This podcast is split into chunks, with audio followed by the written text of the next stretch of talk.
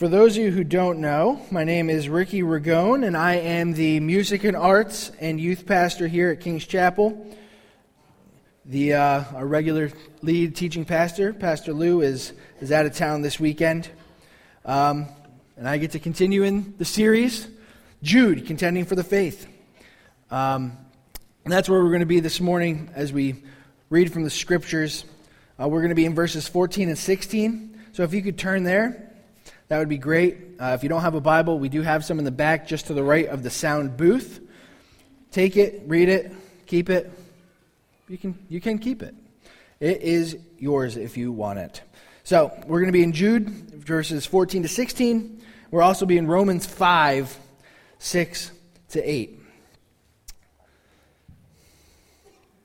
Verse 14. It was also about these, the people who Jude has been referring to in the past paragraphs, it's also about these that Enoch, the seventh from Adam, prophesied, saying, Behold, the Lord comes with 10,000 of his holy ones to execute judgment on all and to convict all the ungodly of their deeds of ungodliness that they have committed in such an ungodly way, and all of the harsh things that ungodly sinners have spoken against him.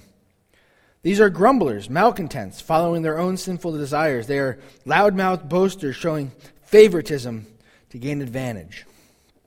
In Romans 5 6 to 8. For while, while we were still weak, at the right time Christ died for the ungodly. For one will scarcely die for a righteous person, though perhaps for a good person one would dare even to die. But God shows his love for us, and sinners Christ died for us. God add a blessing to the reading of His Word this morning. So, uh, kids and teachers, you guys can head back to your children's church classes at this time.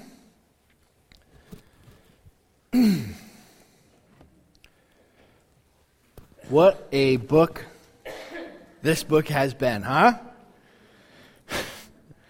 I mean, when, when we flip past Jude in our Bible, which is very easy to do, being as it's one page, you just wouldn't think that this letter could be so loaded jam packed.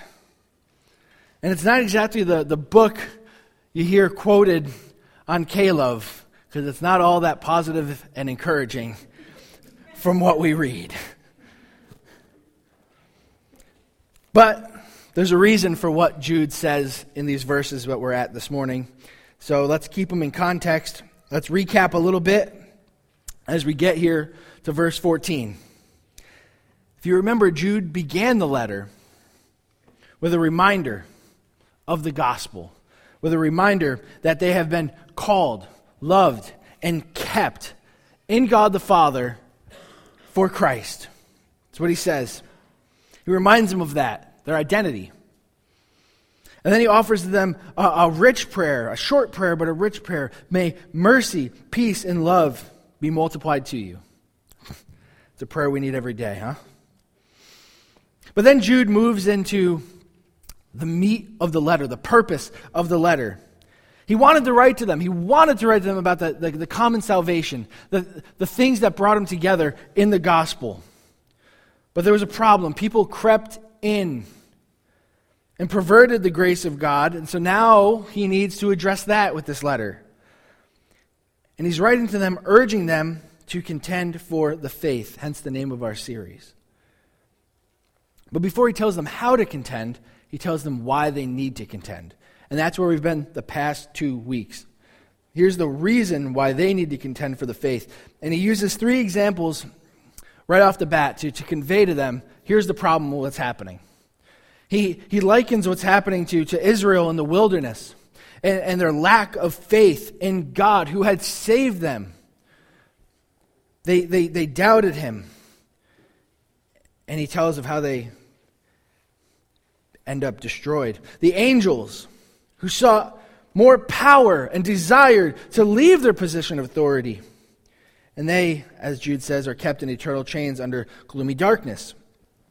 Then he moves to Sodom and Gomorrah, which met their demise as a result of their rampant sexual immorality and disregard for God. Three groups Israel, angels, Gentiles all meet their ultimate doom as a result of lack of faithfulness and blatant denial of their only Master and Lord, Jesus Christ. So Jude continues to expand on that more, more on these teachers who pervert the grace of God as a license to sin. He says they only, they only rely on their own dreams and authority. They reject the authority of God. They reject the authority of the apostles. That's what's going on here. He says even Michael the archangel still honors the authority of the Lord when disputing with Satan about Moses' body. In their disregard for the Lord's authority, they're following their desires like unreasoning animals, and it will lead to their demise. They're following in the footsteps of Cain and Balaam and Korah, all of whom were condemned for their selfish denial of God's authority. Pastor Lou mentioned last week they didn't just come in guns blazing with, with a red devil costume and a pitchfork so everyone knew exactly who they were. They creep in unnoticed, like hidden reefs, Jude describes it. They come in unnoticed, and they come in with selfishness. He says they're shepherds who feed themselves. And what they teach has no substance, like a waterless cloud or a tree with no fruit.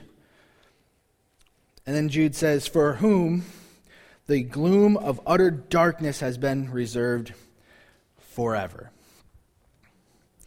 There's a seriousness to what these false teachers are doing. They aren't just flubbing on some open handed issues. They're, they're perverting the grace of God, teaching this antinomianism that believers are saved by grace and as a result of that grace, we have a license to do what we want and when we want because, hey, we've got grace anyway. But that flippant attitude towards sin is antithetical to what God's grace actually calls us to. And their perversion of that grace and their blatant denial of Jesus Christ's teachings and the apostles' teaching, Jude says, is only going to lead to disaster for them. And Jude is warning those in the church contend for the faith because this is what's coming. And that's where we arrive in verse 14, in Jude's final thoughts on what these false teachers are doing. As he tells the church, the only conclusion for people that are pursuing this path is judgment and conviction. If you guys have been here any amount of time, you know I like humor. You know I like being a little silly. This passage makes it very hard. Because there's a reality to it. There is a depth of truth to it that just, I look at it and go, yeah, that's not good. Can't exactly crack a joke there. Well, we'll see what happens. I always find a way. But this morning we're going to look at these verses through the conviction of the ungodly the character of the ungodly, and that Christ came for the ungodly. If this is your first time here this morning and you opened the bulletin, I'm sure you were like, oh, that's a nice sermon title Judgment and Conviction. That feels good. This is going to be a good morning. You're thinking exactly what I was thinking when uh, I saw where my preaching date lined up with the passage. I'm like, oh, this is going to be a hoot. But at the same time, at the same time, it's not like I really wanted to do the paragraph above it or the paragraph above that. So really, we take with what we're given and we preach it because it's the Word of God. And if we didn't do expository preaching, we just dodge dodge passages like this, right? There's a strength to going through books of the Bible, seeing them in their context, hearing what God had for these people in its context. We don't dodge it, we preach it, and we ask and we learn that the Spirit would do a work in us through it. So that's what we're going to do this morning. So let's look at the conviction of the ungodly. It begins with Jude quoting from a work that's not in our Bibles, that's not a part of canonized Jewish scriptures. It, Jude begins with quoting to the people a prophecy from the book of 1st Enoch. Before we get to the book itself, we have to ask, ask the question, because I'm sure not everyone here is a biblical scholar who knows exactly who Enoch is. So we got to ask, who's Enoch? I had to look up exactly who's Enoch. I've heard of Enoch, but who is he? Because he's not in the Bible much. He's not a dominant Old Testament uh, figure like Abraham or Moses or David or Solomon. But Enoch's a very interesting and, and still quite a significant person in the lineage of Adam. And we find Enoch in the midst of genealogies in Genesis chapter 5. Now, some of you guys might know genealogies have a certain flow about them. They, they, they, they usually start with so and so had lived, we'll say 60 years, and fathered this person. And then lived another 400 years. So, so and so lived 460 years uh, and died. That's pretty much the flow of a genealogy. It's real nice. Um, they all end with this statement, and he died in Genesis chapter 5. But Enoch's story is different. Genesis 5 21 to 24 says, When Enoch had lived 65 years, he fathered Methuselah. Enoch walked with God, and he fathered Methuselah 300, after he had fathered Methuselah 300 years, had some other sons and daughters. Thus, the days of Enoch were 365 years. So far, the format follows perfect. Enoch walked with God, and he was not, for God took him. Doesn't say he died. What does it mean? Well, the fact that Enoch walked with God, and there's this note that Enoch walked with God in this passage, is significant. It, it, it, it's, a, it's a verb that conveys a sense of ongoing intimacy with God. This, this relationship that God and Enoch have with one another. And as such, Enoch doesn't have to face the doom and gloom of having and he died at the end of his little genealogy paragraph. Instead, he's taken up rather than dying. He's taken up to God. Elijah is another one who we see taken up to heaven in this fashion. And Enoch was important because of this. This is pretty unique. Most people have a tombstone with a birth date, a death date, not usually a taken up date. That's what he's got. 365 years, taken up. The author of Hebrews has a little something to say about Enoch. Hebrews 11:5. By faith Enoch was taken up so that he should not see death. He was not found because God had taken him. Now before he was taken, he was commended as having pleased God. So Enoch's got a pretty good rap in the Bible, good reputation about him. So that's basically what we know about Enoch. The other thing we know about Enoch, we see here, Jude says he was the seventh from Adam. Why does he take the time to reference that Enoch is the seventh from Adam?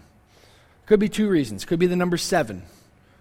The Old Testament and the Hebrew, number seven, significant this perfection about it, has this, this sense of uh, divine completion around the number seven.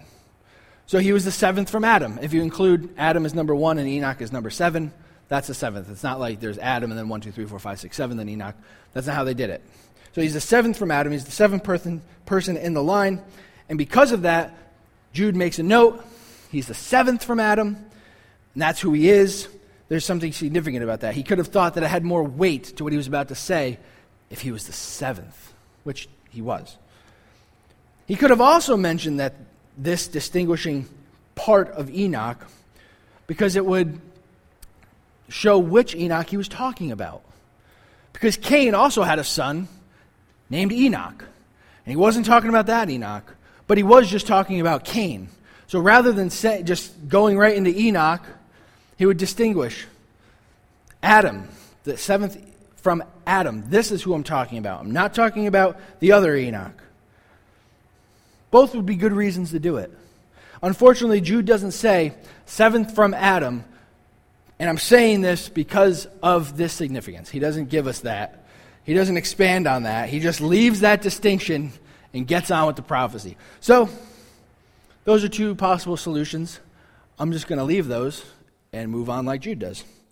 Um, I think both are good, good reasons to say it. Um, but we don't need to hang out there too much longer. So, back to the book of First Enoch, because I mentioned it when we first started the point. There's a lot of backstory here because he's quoting something that's not in the Bible. But it's an extra biblical text that, um, that uh, Jewish people and early Christians they would have been familiar with. So Jude, knowing the context of who he was writing, was using something that he was sure they would be familiar with.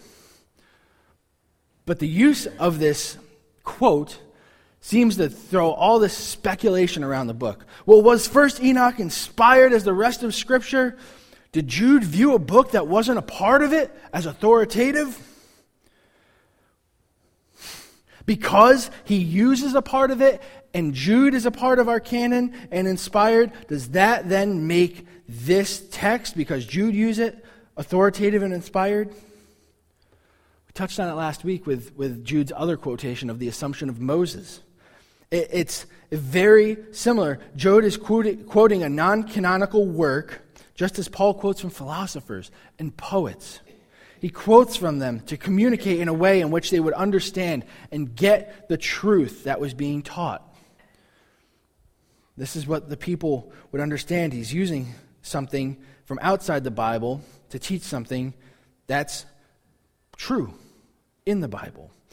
Uh, we had Richard Lenski, the quotes up on the screen. No matter whence or how an inspired writer obtained his information, the Holy Spirit nailed him to sift out and adequately present only what is genuine and true. I think that sums up what's happening here pretty well.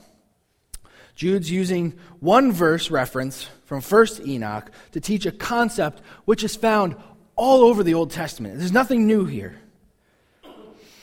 That, that Jesus was going to come, when it says Lord in our passage, he used the word Kyrios, which usually is ascribed to Christ, Kyrios, Lord. Jesus will come to execute judgment and convict those who are ungodly. That's a true fact of Scripture. So we can get hung up on Jude's quotation source, or we can look what's Jude trying to say? What's the point of the quote? And I think that's more important. Maybe in your community groups, and I'll make sure this gets in the, the guide, you can look at the, the nature of Jude's quote from 1st Enoch with Deuteronomy 33 2 or Isaiah 66, 15 and 16, and Zechariah 14, 5, and see the truth, how it's true throughout the scriptures. The Lord will come to judge. We don't have time this morning to look at them, but we can see the truth of what Jude is saying in those scriptures. And they, quoting from 1st Enoch, is not in any kind of conflict with the scripture. He's using it again to support the truth of Scripture and convey something to an audience who would understand it. Anyway, we've been like 15 minutes in the point of conviction of the ungodly, haven't got to conviction or the ungodly. So let's get there. Let's look at first what conviction means, because when we think conviction, we typically think one thing. We usually think in the context of Christianity, conviction of sin. The, the conviction that makes us feel like, oh no, maybe I shouldn't have done that. That kind of conviction. What Jude is talking about here when he talks about conviction, because first there's judgment, so he's going to come to judge guilty, not guilty. That's what a judge does. Within this legal judgment context, Jude says to convict. He's using convict in the sense of being declared guilty or effectively punished. The term conviction is, is used here as in, in an ultimate sense of conviction. Because of your ungodly deeds, you are guilty, and there is punishment, conviction. Here's something important to remember we don't know when, though some people do. We don't know when or who this judgment and conviction was going to come. We don't know when it's coming, who it's coming for exactly. But we do know that judgment and conviction is the sure outcome for those who remain in the ungodliness that Jude is talking about. This prophecy of judgment and conviction is given, but from it, Holy Spirit conviction, the conviction I was just talking about, can happen. That's, the, that's a different conviction. So this prophecy comes and says, The Lord's coming, He's a judging, He's convicting, so that we can hear that and go, That's true. I need to surrender this stuff. We can become convicted through the ultimate conviction that's to come. And that can seem confusing. But Jude's warning is a grace, a gracious warning. This is what's coming. Repent. Turn to Jesus. Those caught in their ungodliness, those caught, uh, those described in this passage, could still repent and turn to Christ. But Jude's warning is if they don't, if they continue in the ways of Israel in the desert, if they continue in the way of the angels who tried to exceed their authority, if they continue in the way of the people of Sodom and Gomorrah, if they continue to follow after Cain and Balaam and Korah, what's coming is judgment and legal, ultimate, eternal conviction. That's what I was thinking.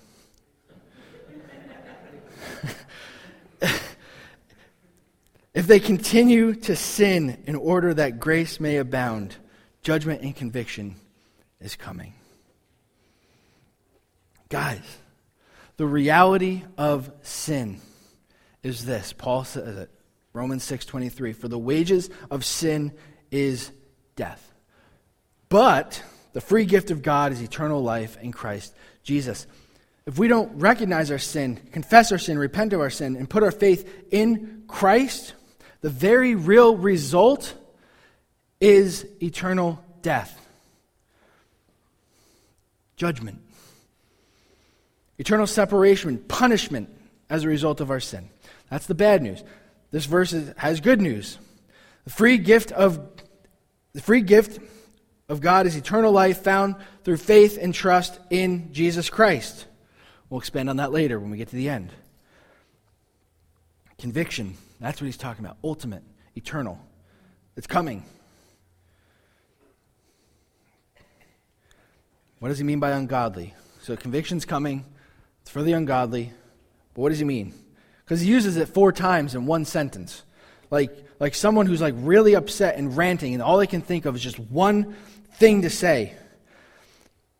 You know, you ever hear someone like rant and they, they're just stuck on that? And he's coming to execute judgment and convict all the ungodly of their deeds and ungodliness that they've committed in such an ungodly way and all the harsh things that the ungodly sinners have spoken against him. He just, you get hung up and all you can think of is ungodly. What is he talking about when he says ungodly? Because we have a picture of ungodly in our head, don't we? Like when we think that something, oh, that's ungodly. That person's ungodly. What are we thinking of? We're usually thinking of the worst of the worst, the lowest of the low, the worst possible people ever, the worst possible scenario, deeds committed like that of Las Vegas last weekend. All those, they qualify as ungodly. That's what we think of. But ungodly doesn't only mean that. You could take the, the nicest, most moral, the just a caring person who seemingly does the right thing every time, but they reject who God is, they are ungodly.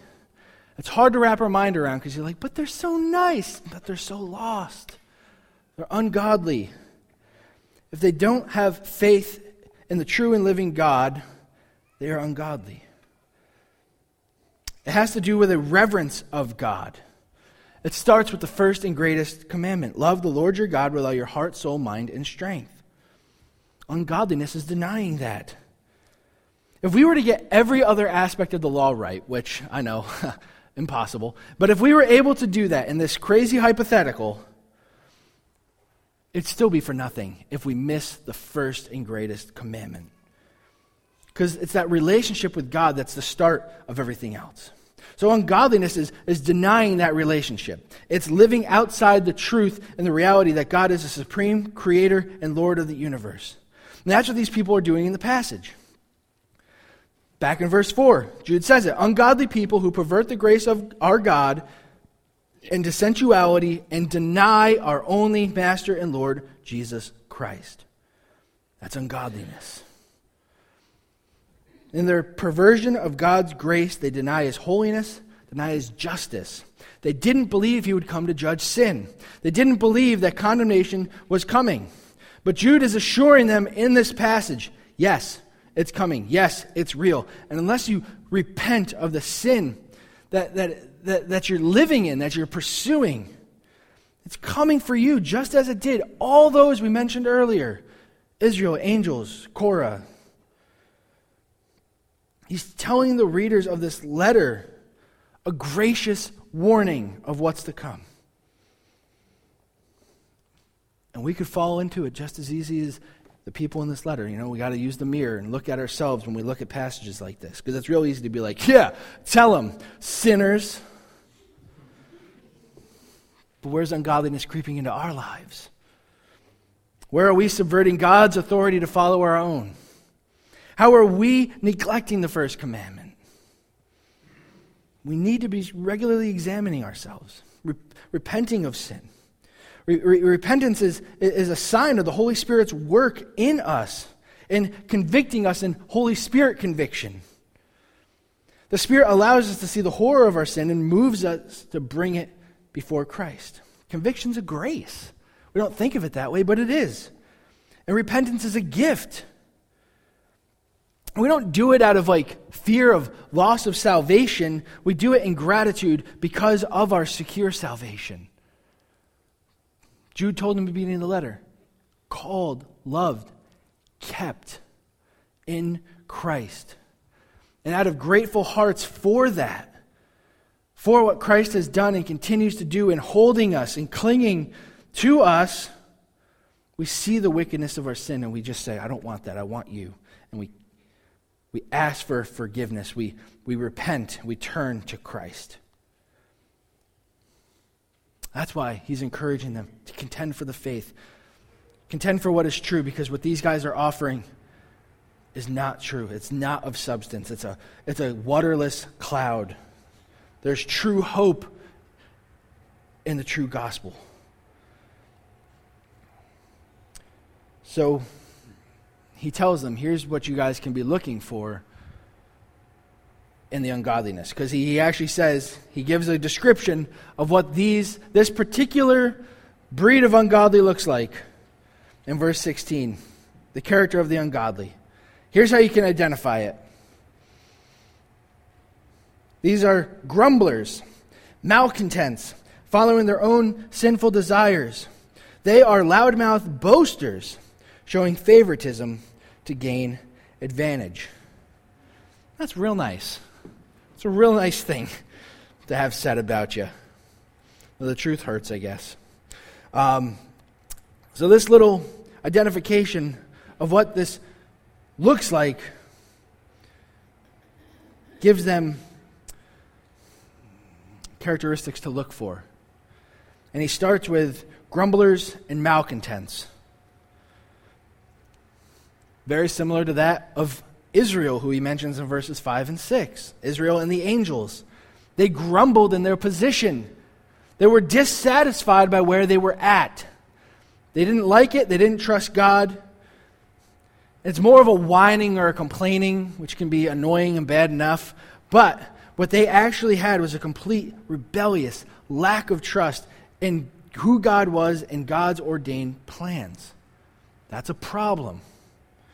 Like Israel in the wilderness or the angels who desired more power, these people Jude was addressing are dissatisfied with biblical grace.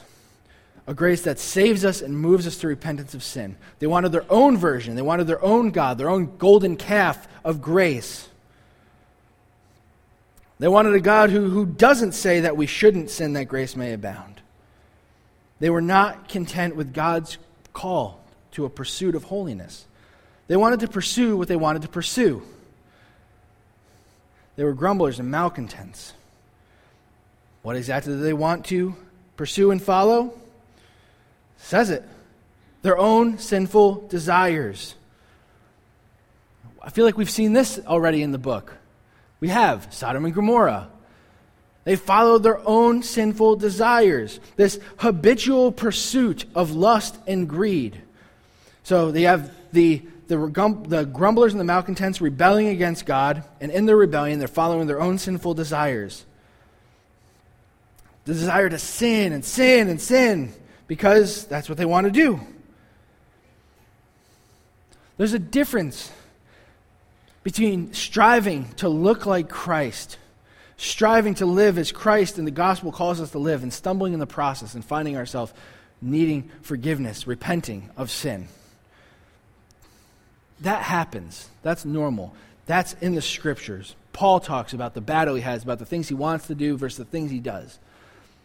There's a difference between that and just spitting in the face of God and saying, You're wrong, I'm going my way, and just running that way. There's a complete difference in that. They've perverted the grace of God. They believe that they have their official license to sin card, and they just say, It's okay, I've got grace. I'm fine. It's like in Seinfeld. When the character Elaine is given reign over the J. Peterman catalog, he runs away to Burma. She's given reign over the catalog. She's given the, the company credit card. You guys knew I had to get a Seinfeld reference in, right? I missed it last sermon. It wasn't going to happen again. Anyway, she gets the credit card and she goes buck wild spending. She buys George Costanza this sable hat, that, like a Russian hat thing. She goes nuts and she gets a phone call from someone in accounting who's seen a rise in the charges of the company credit card, and he calls her on it. And she says, well, isn't the president allowed to do anything they want? And his answer is a simple no.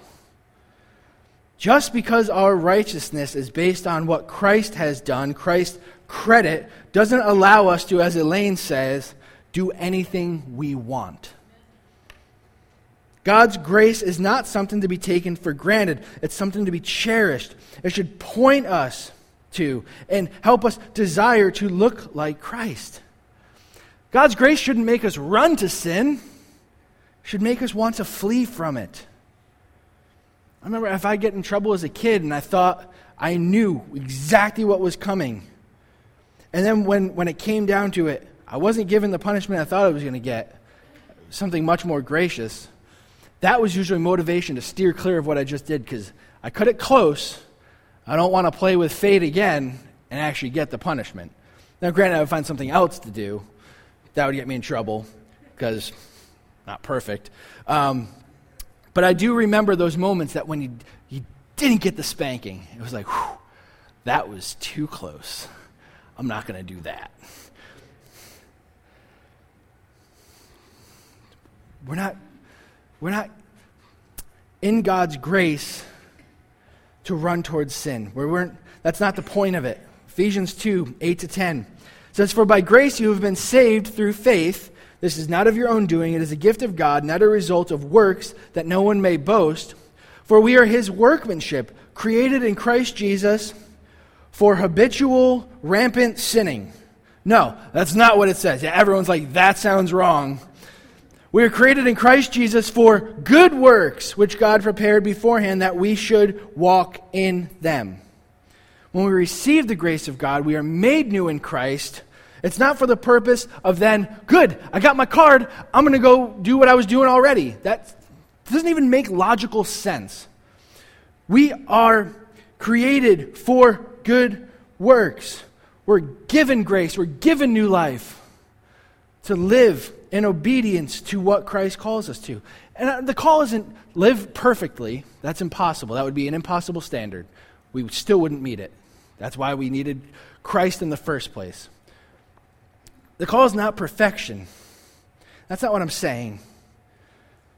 But we should be striving to flee, as Paul says to Timothy, 2 Timothy 2.22, flee youthful passions and pursue righteousness, faith, love, peace, along with those who call on the Lord from a pure heart. Youthful passions and sinful desires, what we see here, sinful desires, what we see in 2 Timothy, these youthful passions, it's the same word. It's the same thing. They're both communicating the same thing. Don't run towards sin, flee from sin. if there's a monster chasing you, we'll pretend monsters are real. If you're being chased by a monster and someone saves you from that monster, how dumb is it to hop out and go, hey, monster, let me dive into your mouth? That seems ridiculous. That's, that's what's happening here. We're saved from sin, we're saved from it, and now we, we want to run to it? That's not what Christ came for us to do. Repentance is turning from sin and running to Christ. And the mark of their ungodliness here is their habitual pursuit of sinful desires. Cannonballing right into the depths of the monster's stomach. They're grumblers, malcontents, following their own sinful desires. They're also loudmouth boasters. They had an arrogance about them. They would boast in their rebellion, They'd be almost happy about it, proud of it. Boast how they had their theology right and all the apostles and everyone else, they were wrong. When someone thinks they've got it figured out, sometimes they can just be the loudest ones in the room. But just because something gets louder doesn't mean it's truer, more true. Like, if there's if there's a horrible song, not even just lyrically, like musically awful, if I crank it up, it doesn't make it any better, it just makes it louder. When there's bad theology, if I just yell it louder at you, sorry for anyone with the hearing stuff and I realized that was straight in your ears. Um, just because they get louder doesn't make it truer. These guys were loud, but what, he called them waterless clouds trees with no fruit. They're, they're loudmouth boasters, but they had no, no substance. They were bombastic. They wanted to rebel against God, they were going to do it proudly. There's an arrogance. It's the picture Jude's painting. One who boasts in such a way is usually aiming to, to, to puff himself or herself up. They neglect God and make themselves the hero of every story. You ever see a, a preacher who every illustration is like about them, but it's not about their screw ups, it's about how good they are. That they've got it all together. Don't listen to that preacher because they're lying, because no one has it together. No pa- if any pastor says, I'm good, I got this, they are deceiving themselves and they're deceiving the people they're preaching to because they're missing the point of the gospel. We need Christ because we don't have it together. If they're boasting in themselves, they're missing the, the point of what Paul says in Galatians 6:14. He says, "But far be it from me to boast except in the cross of our Lord Jesus Christ." If we boast, family, we boast in the cross. We boast in the cross and come before the cross when we try to puff ourselves up, we have to just come before Christ and go, Take this pride from me. That's, we boast in what Christ has done, not in what we do. And lastly, they show favoritism to gain advantage. What advantage were they gaining? That's kind of the, the question asked by most commentators. What, what were they doing? What favoritism were they showing to gain advantage? What kind of advantage were they gaining? There's a couple options. They could have just been catering to the rich neglecting the poor, so that in their teaching, this new good news that they had, they could help line their pockets. Possibly. They could gain financial advantage. Uh, they could be showing people flattery, buttering people up, making them feel real good, to maybe gain some kind of a social advantage, to, to, to get in where, where they want to get their message in, to take advantage of people. These false teachers were, were using people for selfish gain. And whether it's financial gain or, or social gain, what they're doing is using others for their own agenda, to prosper themselves. And that's not biblical. That's not gospel relationship. Paul says, Philippians 2 1 through 3, If there's any encouragement in Christ, any comfort in love, any participation in the Spirit, any affection and sympathy, complete my joy by being of the same mind, having the same love, being in full accord and of one mind. And then verse 3 Do nothing from selfish ambition or conceit, but in humility count others more significant than yourselves. So if I'm using you for selfish advantage, I'm doing the opposite of what we're called to. I'm not putting others first. That's the call of the gospel. Gospel people don't use people and love things. We should use things and love people. They were using people, flattering people for their own gain, for their own advantage. And just like ungodliness, just like the other things, we need to look in the mirror. We need to, to, to check ourselves. Because it's easy, again, to fall into any one of these things. Surely you've been in a season of life that you are not thrilled about being in. Have you grumbled? Have you said, God, I don't want your way? Your way is hard. I don't want that. I want a, I want a God who's easy to follow, who brings me to different seasons of life. Have we found ourselves unhappy and grumbling, malcontent? What sinful desires take precedence over the pursuit of Christ as the chief and greatest desire of your heart? These questions I'm asking myself too as I have to work through this text. Where is pride creeping in? Whew, pride, that's a fun one. You a little loudmouth boaster do I care for others more than myself so that I don't use them for my own gain? It's very easy to do. But in all these things, when we find ourselves guilty, we have the grace to come before Christ and say, Forgive me. Forgive me. This is wrong. Your word says it's wrong. Forgive me. 1 John 1 9 says what? If we confess our sins, he is faithful and just to forgive us our sins and cleanse us from all unrighteousness. That's the grace of the gospel.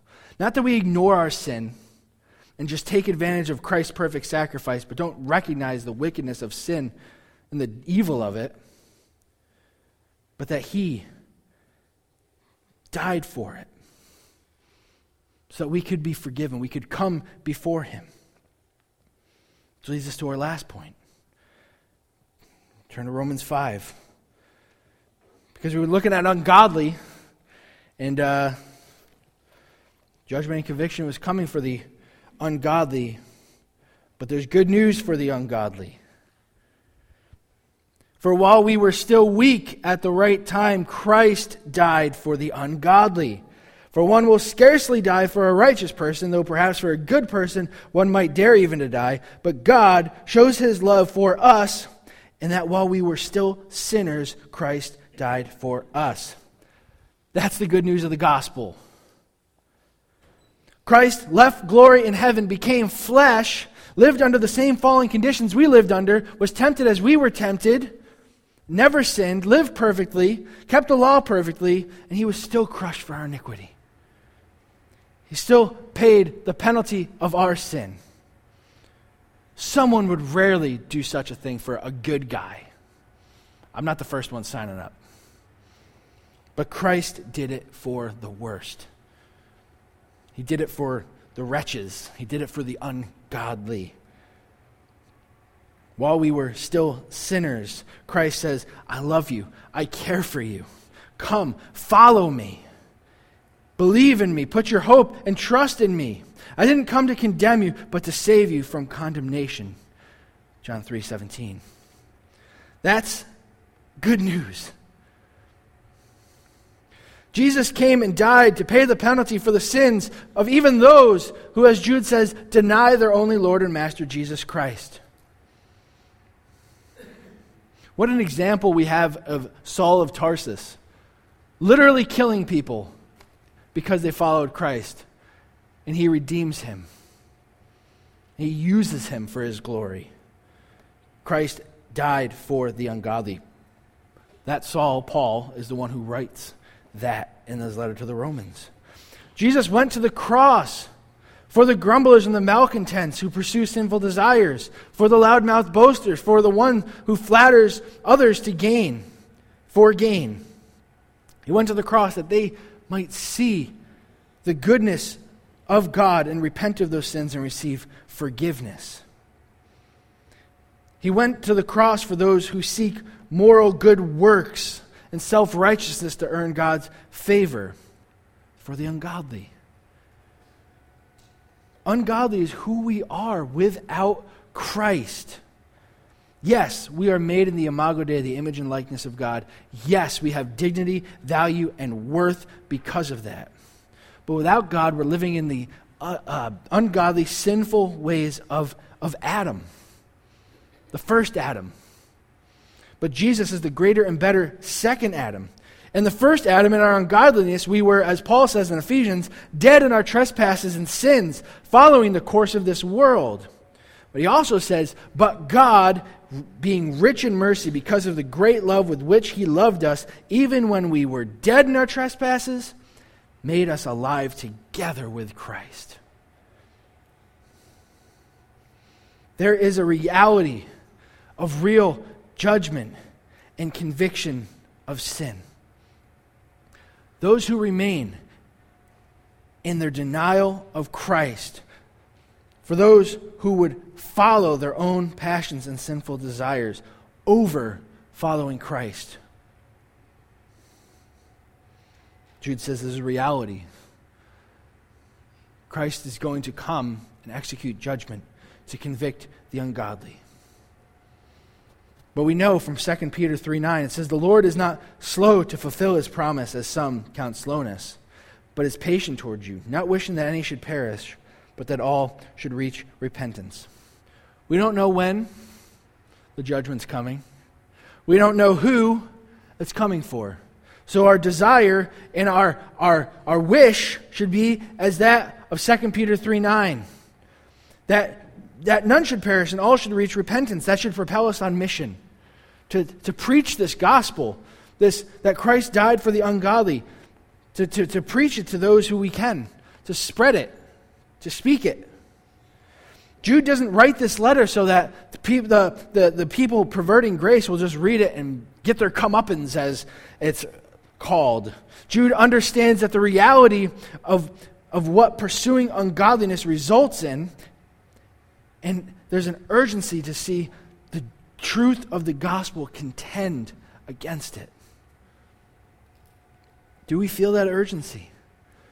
Do we feel that urgency in a, uh, a, culture that's trending further and further away from Christ? Do we feel that urgency in churches that are trending further and further away from Christ?